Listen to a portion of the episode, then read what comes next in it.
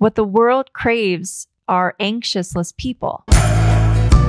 When one of my youngest cousins was in elementary school, she became aware of the way that time was slowly speeding up, the way Christmas arrived, the school days ended, and summer vacation passed, each a little more quickly than the year before.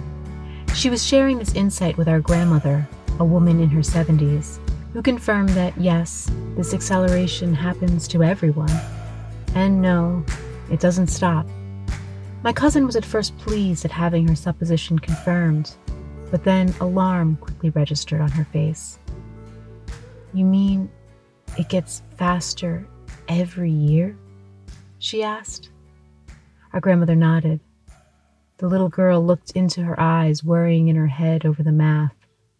Then a year for you must be over so fast, she said. And she was right. Welcome to Pan Parenting. I am your host, Liz Waz, a white American mother raising two biracial children in Rome, Italy. Ever since becoming a mother, I have become more and more aware of the influence of fear on my choices and thoughts, on the emotional ecosystem encircling my family's life. Pan Parenting is a year long project to seek out, confront, dispel, and destroy the fears that threaten to damage our well being. In a year of conversations with parents from across the globe, parents of all nations, I will find a better, more courageous, and fulfilling way to live. As a woman, a partner, an artist, a mother, abroad and at home, wherever the latter shall be.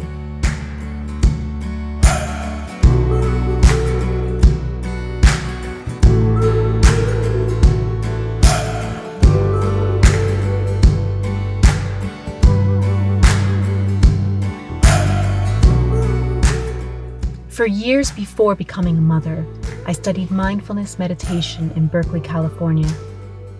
The seventh line of the metta, or loving kindness meditation that I learned from my first teacher was May I have ease of being.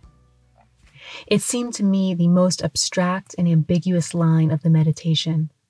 Statements such as, May I be happy and May I be safe from danger seemed comparatively straightforward.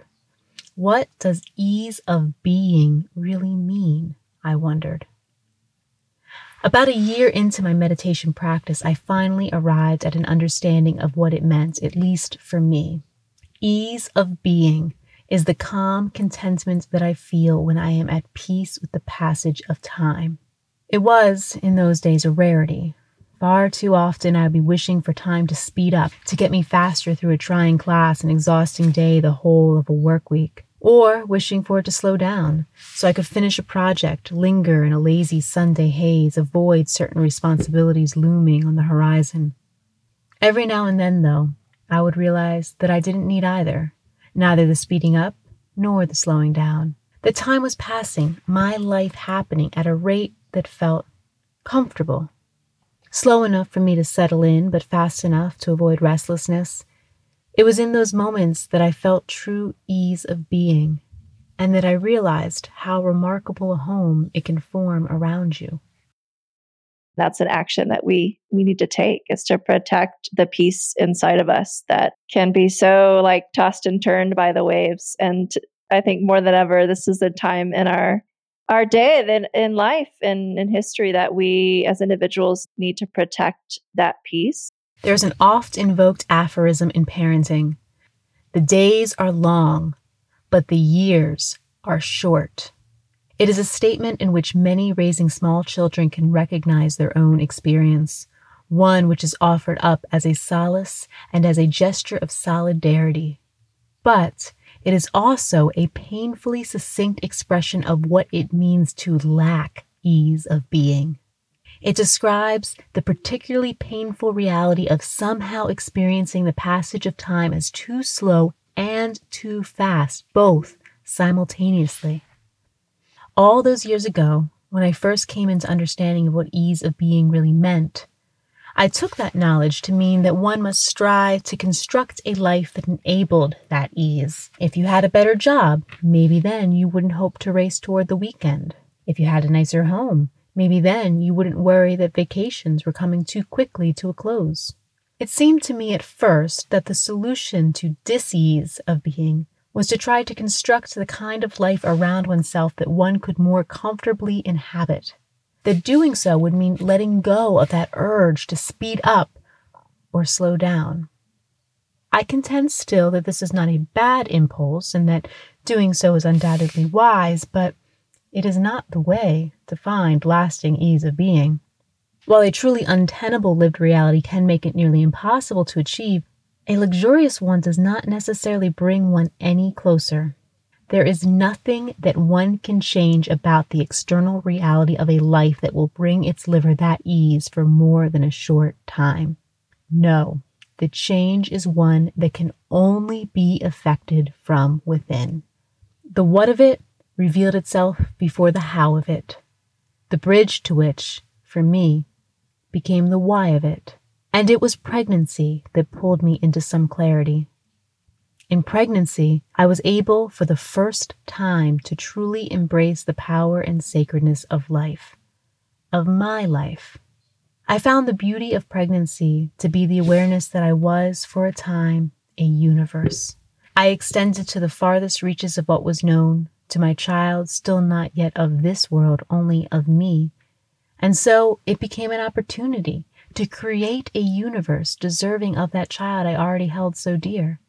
A chance to give someone the experience of living entirely in a world shaped by a radiant love and a sustaining ease of being. What might it mean, I wondered, for a one year old to have spent fully 40% of her existence surrounded by ease of being before ever setting sight on this messy world we all stumble through? And this is how I so joyously realized that ease of being was, in fact, something that one could decide to have. It is not the type of decision that one makes once, of course, but rather the deciding that you live moment after moment, day after day. And once I understood the what and the why, how became simple. Because the passage of time only ever rubs at you angrily like an ill fitting shoe when you attempt to live in either the past or the future. Realities that do not exist and so will never welcome you. When you reside in true reality, the present moment, then time passes as it should, and there is no railing against it. It was just recently, in the early days of March, when we were struggling to inhabit our new lockdown lives, that I found myself losing my grasp on that ease of being that had come to characterize much of my Italian life. How does one make peace with the passage of time when the weeks begin to blur and the days lose their meaning? For the first time in my parenting, I began to feel that the days were growing long. I began to fear that soon the years might fall short. As I worked to regain my balance, to rediscover what ease of being meant in my sudden confinement, I slowly began to see something beautiful and found myself eager to reach out and compare notes on the experience of Italian quarantine with toddlers. So I called up Amanda Moore, another American mother whose entry to Italy mirrors my own. Both of us moved to Rome in 2017, her after a decade in Washington, D.C., me after a decade in the Bay Area. It was her husband Gautier's work in global food security that brought them to Rome, but like me, they have since found many reasons to remain in the city with their three year old daughter and one year old son. We spoke in April from our respective lockdowns, her just across the Tiber, but feeling to me, like everyone in that moment, like Italy even, to be not at all near. You can just start by telling me how have things been going? It's an interesting experience because you have, in one hand, you're holding the pain of the world and the pain and discomfort of uh, so many people are going through. And then on the other hand, though, there's a lot of beauty and joy that's kind of coming out of this time. I really do try to think that, you know, when the kids are grown and life is, I don't know what normal will be like, but I think we'll really be grateful for this time, a robust family time. I feel the same way about this interesting mix of of grief, but also beauty. I remember when my son was born, one of the things that I was so grateful for was the fact that his sister was going to preschool and she had her own world and her own space that was not changing. Everything else in her life was changing suddenly with the arrival of this sibling. But that was something that was consistent and the relationships that she had there were not being shifted. And she was so happy every day to go there. And I was glad that she had that. It's been the case that since then, this is the longest stretch of time that she's ever spent together with her brother all day. And it's been really interesting for me to watch their relationship develop. And I'm wondering, what has the development of your kids' relationship looked like over these weeks? I think our kids are at an age where thankfully their life is still pretty family focused, with the exception of one or two lucky friends that kind of get to hold a little bit of space of attention. And so I think for my daughter, she shifted her attention toward her little brother. And then also, it's been interesting to see her make believe world just explode during this time. And so their relationship has certainly, I think, grown and strengthened. I'm almost grateful for this time to see that because we, we just didn't get to observe it with her going off to school every day. And I, I don't think I want homeschool from here on out or anything like that. But I do think that this has been a really sweet time to watch their relationship grow. And it's kind of fun to watch them engage and interact in ways that I wasn't quite catching. And I felt that way. I, I worked, you know, out of the home when my daughter was born. And then I've been home more with my son. And even before the pandemic, I was noticing so much about how curious he is or how often he just gets into every drawer he's not supposed to touch and pulling plugs. And I'm like, wow, my daughter never did this. And actually, she did, but I just missed a lot of that. And so I do think the pandemic is kind of like allowing all of us to have windows into our children's days that folks that worked outside of the home did not get, and siblings who went to separate schools haven't had to experience. So that's been really cool. I think I am grateful that my daughter, she talks about the virus a little bit, but it's mostly it's not uh, you know f- filled with anxiety i think she's just not at an age where she's capturing kind of the fear element or the the danger of and so she'll talk about, you know, when the virus goes, we're going to do this and this, but we're not having to deal with the element of calming children's anxieties that I know so many parents are dealing with. My my first year here in Rome was living in this gated community of Americans. And to me it felt like I was living near Italy, but not in Italy. And I was very close and I could visit Italy whenever I wanted, but I wasn't living with Italians. So I was really excited at the end of that first year when we moved across town a little ways and became surrounded by Italians. And I felt like I was moving to Italy and beginning an Italian life a year in to this adventure. At the moment, it sort of feels almost as though I live in Italy, but not near it. Do you feel like you're living in Italy right now? That's a great question. I really don't. And it's making me really sad. I really miss Italy. My husband and I both have travel guides, Italian and Rome travel guides by our bedsides. That's our night reading. Oh wow. because we we really miss this country and we really miss this city.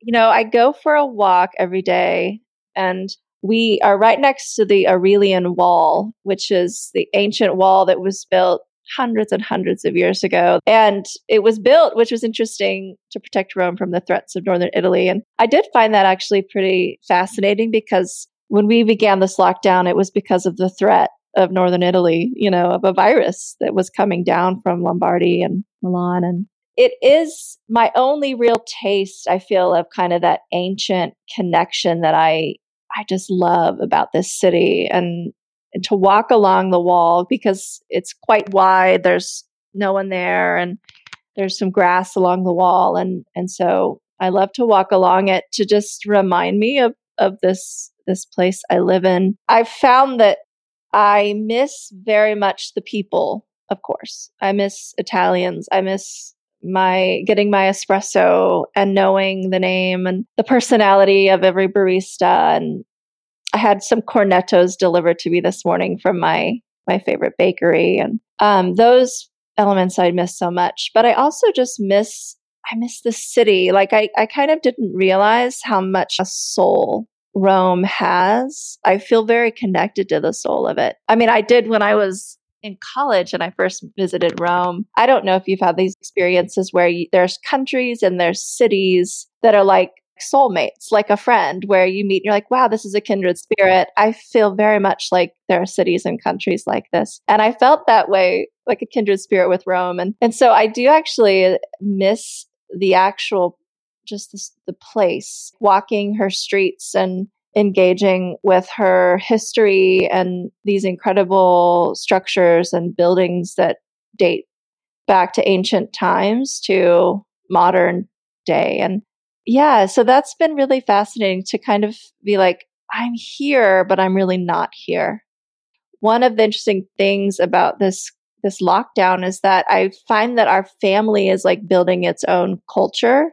And I think every family has their own culture, but you you and like it's it's so much more intense and sped up because for a young family because we're not around other families or other influences so you know my family is my husband is french i'm american and we're in Italy. And so, as we're building this kind of interesting lockdown culture, there's elements of our Italian culture that, that influences us. There's elements of the French that's been a part of our daily routine. And then there's elements of America. So that's been kind of fascinating. You mentioned your background, you know, being American with a, a, French husband living in Italy. And I was thinking about that before before talking to you and really wondering because all three of these countries are now in the midst of this crisis. Which of the three countries do you feel closest to in this moment? And where do you feel your emotions landing in terms of your grief or your anxiety or your worry within the, that constellation? I think when the lockdown started in Italy, it was fascinating to see so much attention on Italy because of how quickly, you know, the virus was spreading here. And, and so I saw, I was very much a part of Italy's lockdown during that, just really only two weeks. And it was fascinating also to see my friends and family in America, the outpouring of emails and texts and attention to us with thoughts and prayers because they saw us as experiencing something they would would not experience. And so it was almost like, oh wow, you know, let's think of our friends, you know, in, in Italy because they're in such a crisis and I you know I feel so badly for Amanda she has to be locked down with her kids and you know said they were sending me links to homeschooling advice and what to do on an eternal snow day things like that and then you know just 2 weeks later America realized that it was going to be going through the same thing and possibly even more intensely because of just the nature and the, the, large population of the country. And so for me, it was fascinating to take the energy that America was beginning to put out there, you know, with, with the anxieties of my friends and family in America, the, the news, you know, just the noise. Obviously, I was paying more attention to American news because I don't, my Italian language skills are not fantastic. And so I couldn't really engage in what was the conversation being had in, in Italy. And I caught myself, it was a little bit dangerous because I started to kind of take on America's burden in addition to Italy's.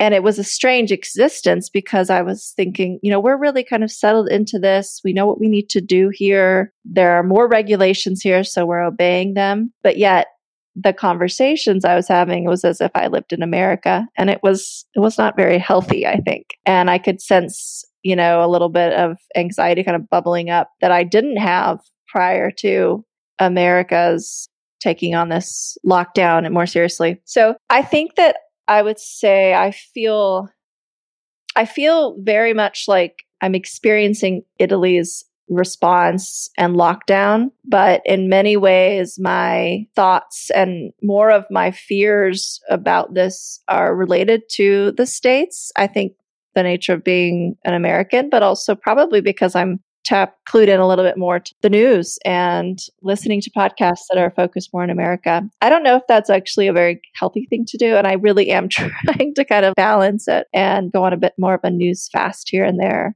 My mother in law actually had the virus a few weeks ago and was home alone in her apartment in Paris. And so as far as the personal connection it really lied in, in france knowing that she was alone and, and suffering and very sick. Thankfully she has recovered fully and never was admitted to the hospital or anything but yeah but our attention was very much there. Yeah. I i'm so glad your your mother-in-law is doing well. That must have been a hard thing to be so far but at the same time even if you weren't far you'd be far in a way.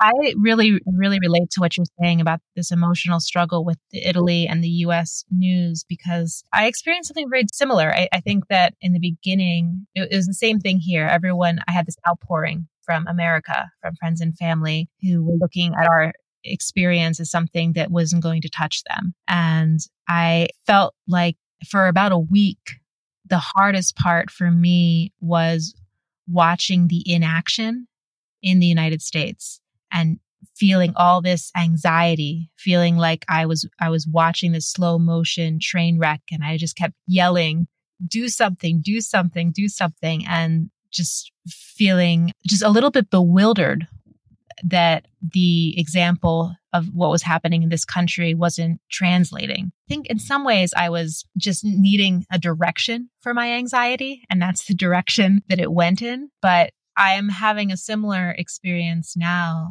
where I am I'm experiencing Italy's lockdown and Italy's restrictions are what's giving shape to my days. But I am so much aware of, in a deeper way, what's happening in the United States because of the media that I'm consuming and because of the language. And also partly because I'm so familiar with the political landscape of the United States. And the political landscape here in Italy remains um, very very confusing to me.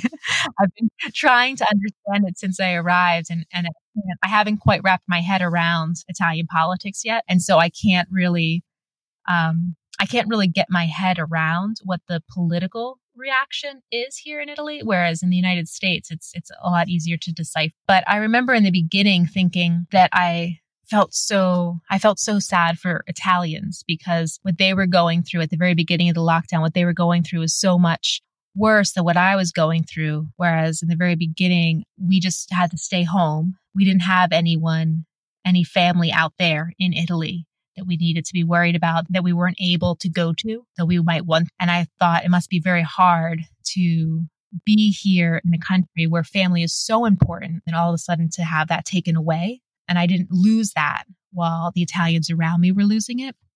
I was very aware of that. And now I, I still feel a similar kind of fortune in that I look at my family in America and my parents are both essential workers. They both work in healthcare and they are not able to see anyone. And my mom usually takes care of her parents and she also helps take care of my sister's kids and she can't go near them.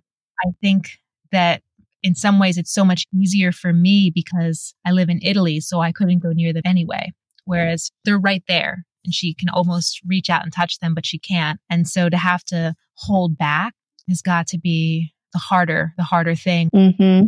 You know, one of my favorite like mystic teachers from centuries ago, she talks a lot about protecting your peace, that actually it it needs pr- to be protected and that's an action that we we need to take is to protect the peace inside of us that can be so like tossed and turned by the waves. And i think more than ever this is a time in our our day in, in life and in history that we as individuals need to protect that peace. And what the world craves are anxiousless people, people that really have found a way to protect the peace and and provide a source, a sense of stability for people that really are are feeling a bit a bit tossed by this. Yes, it's interesting the way in which because of the restrictions, because so many choices have been taken away from us, we have a, a smaller menu. And I feel like in some ways, because of that, it's made it more clear how many choices we do have the ability to make that we often don't necessarily recognize as choices. Really choosing what to focus on, how to feel, like how to construct a day, how to interact with our loved ones, you know, that all of this really can be very much a conscious choice. And it becomes, in some ways, easier to see it as a choice when all these other choices have been stripped away. Absolutely. I think I've been really grateful for uh, the simpler life that I'm experiencing right now. And I think I, am curious to see as we emerge from this, uh, when there's more freedom to go out, how people will react to that and, and what the like practices people will install in their daily routine to kind of go back to that simplicity a bit more. I think a lot of friends who have said that they just realized how busy they had made themselves to kind of avoid elements of pain in their lives or, fill every moment with activity and being away from from home or whatever. And I think I find myself having done that too in some ways. So yeah, having this really simple structure to like work from again. We've got this amount of days and hours in the day. We're home minus the one or two walks that we take. And so, what do we do? How do we fill our time within these walls? And that's been a really kind of beautiful practice to engage in is, is how do I live in this simplicity and take advantage of it?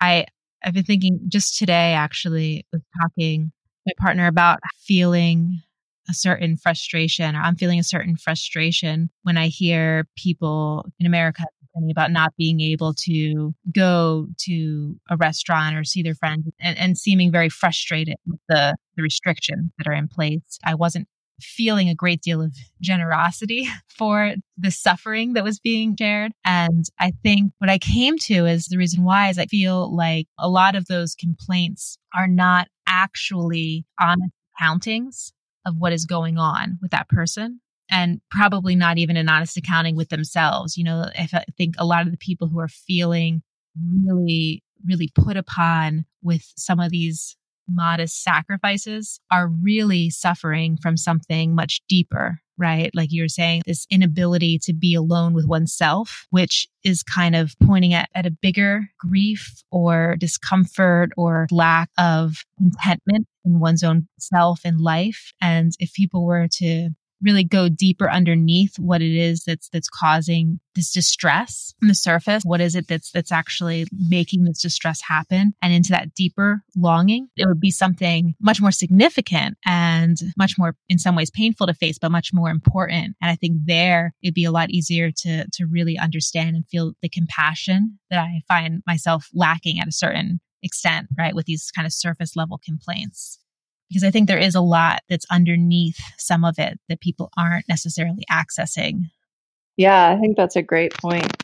You know, a lot of times we find our identity by what we do and how we spend our days and and even around what recreation's accessible to us or the type of people and when that's kind of stripped from you it's it causes you to pause and think who am i you know what is my identity where did i find my value or what did i value and when I can no longer like have access to this entertainment or this these groups of friends in person. And so I do think this is a time more than ever to have uh, available to us people that can really help you talk through some of those feelings that you're having and and so I, I've found that connecting with friends just to talk through some of these I, these themes that keep emerging identity and from loneliness to whatever it might be that you're dealing with it's really a unique time to be engaging in these kind of conversations and, and thinking through this. Absolutely. There's a lot of opportunity. There's a lot of opportunity to do some powerful work in our relationships and with ourselves. We talked a little bit about these three countries that are very much central with your family, but I was also wondering about a fourth country, Burkina Faso, because your husband got back from there just days before this lockdown began, right? I was just wondering if he has been in much touch with the colleagues that he left there. And if so, what is this pandemic like for people who are doing that frontline humanitarian nonprofit work? Yeah, so he he was in Burkina Faso for about three months working in the humanitarian space, dealing with hunger issues. And he came back and, you know, we went in lockdown just a few days later. And so he stayed in touch with his with his colleagues. The nature of his work, he's in touch with colleagues from many countries that are dealing with already really vulnerable situations. Burkina Faso is dealing with hunger emergency due to conflict and climate change. And so to add something like this to Burkina Faso or any other country that's really in a vulnerable place, it's it's really just adds fuel to the fire, you know.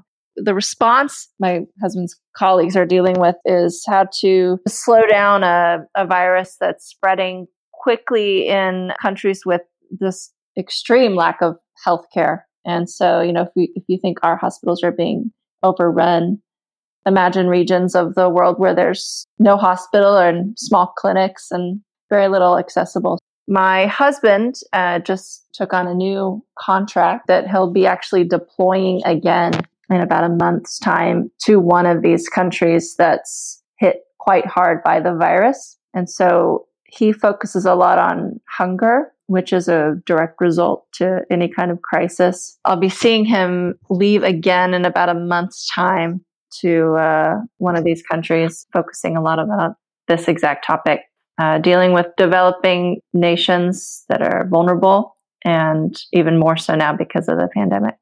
It seems as though, I mean, we know that, that this virus is most deadly in people with pre existing conditions. And it feels almost like there are whole countries that have, in a sense, pre existing conditions. Yeah, you, you think about countries where there's there's conflict happening, and one weapon is uh, is obviously um, holding back uh, access to food and access to healthcare. And so those are the parts of the world that really, I'd say, even more than than America, have my heart. Yeah, yeah. You said at the beginning of our conversation about finding ways of sort of being with that grief and the sorrow. I don't know if you have any suggestions. I mean, what, what have you found that feels most meaningful and, and purposeful in engaging those emotions? Well, I've thought about this some and and I think that there's there's not a lot we can do if you're not a healthcare worker or an essential worker that keeps the world moving. So we find ourselves with time on our hands. I mean, as parents, that's limited at times, but I do feel that one thing I can do is keep my small and tiny world well and healthy. And I feel that if I'm keeping my kids engaged, uh, there's joy in my house, we're eating well and moving our bodies as much as we can and getting sleep, elements of just simple life that keeps us well and keeping ourselves away from people. And I felt I felt like okay, that I think in some ways that energy that's positive coming from my small part of the world, my tiny home, I hope that that does actually impact the globe. And then also, some friends recently kind of walked us through this beautiful ritual. We all did it on Zoom. I, I met, I was with about 20 or 20 folks from all over the United States mostly, but in a couple other countries. And we each were asked to bring to the ritual a bowl of water and then a little bit of salt. And when we were together, our friends who were facilitating this time, they said, okay, add, add the salt to this water. This, this represents our uh, collective tears. And so we each held a bowl of water salty water to represent the tears that we collectively shared. And, and each of us dipped our hand when it was our turn. We dipped our, our fingers into the water and we pulled our hands out. Let, we let the water just run down our hands. And we each expressed what our tears were for. What was beautiful was everybody brought their own perspective on this time and what, what was kind of pulling at their heart. My tears are for those who are are dying alone and don't get to say goodbye to their loved ones. My tears are for those who are imprisoned. Tears are for children who found safety at school.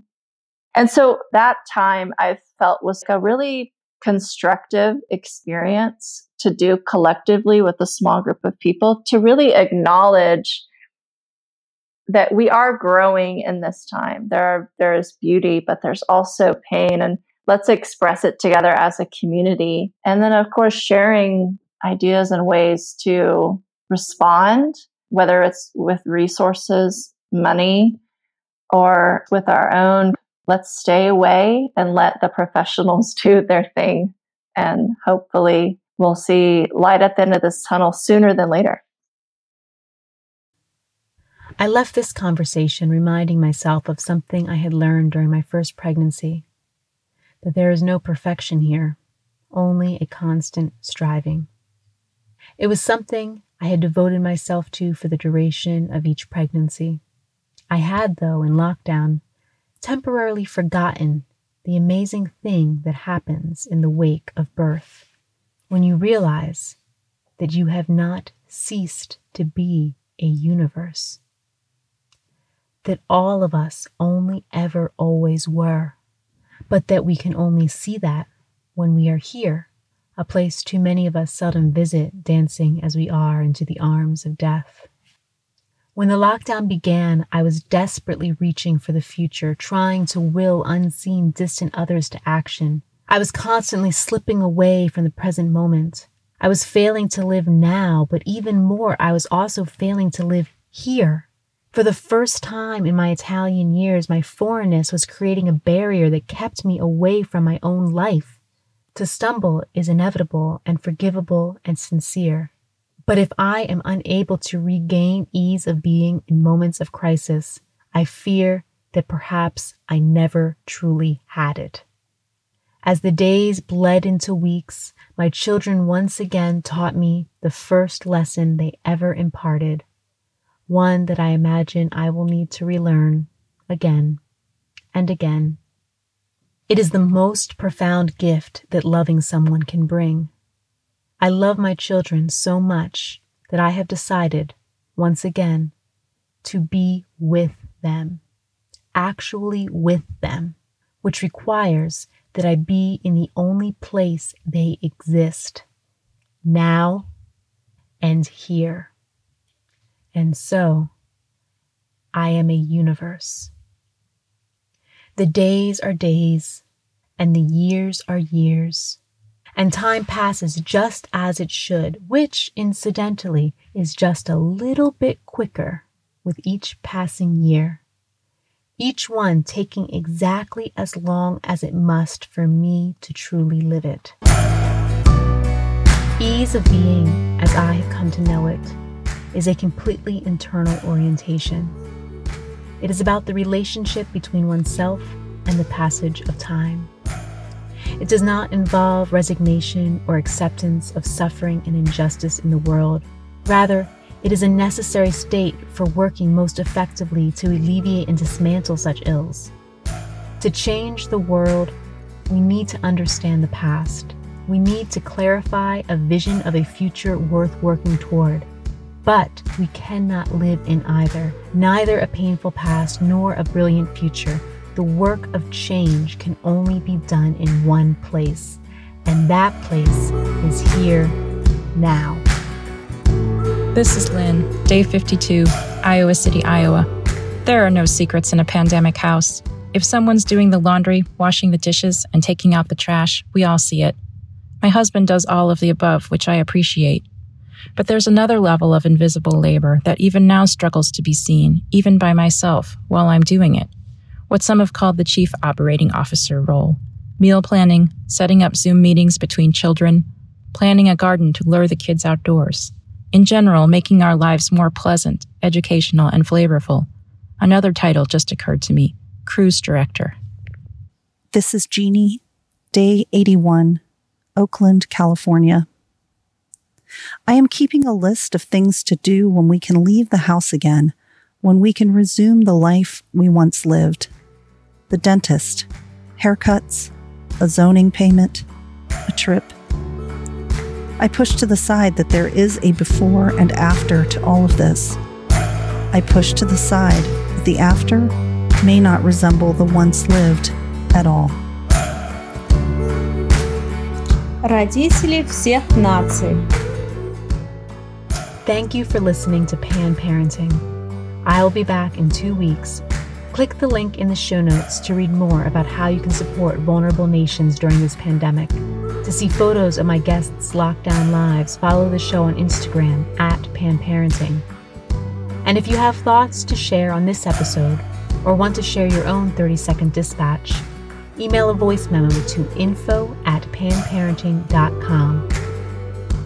To join me on this year long journey towards fearlessness, subscribe to the podcast in iTunes or wherever you listen. And if you like what you hear, please take some time to rate and review the podcast, which helps others find it. Thank you to everyone who has lent their ears. Your act of witness keeps this quest alive.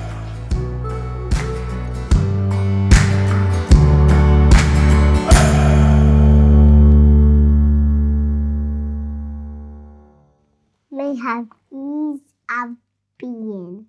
Shanti, Shanti, Shanti.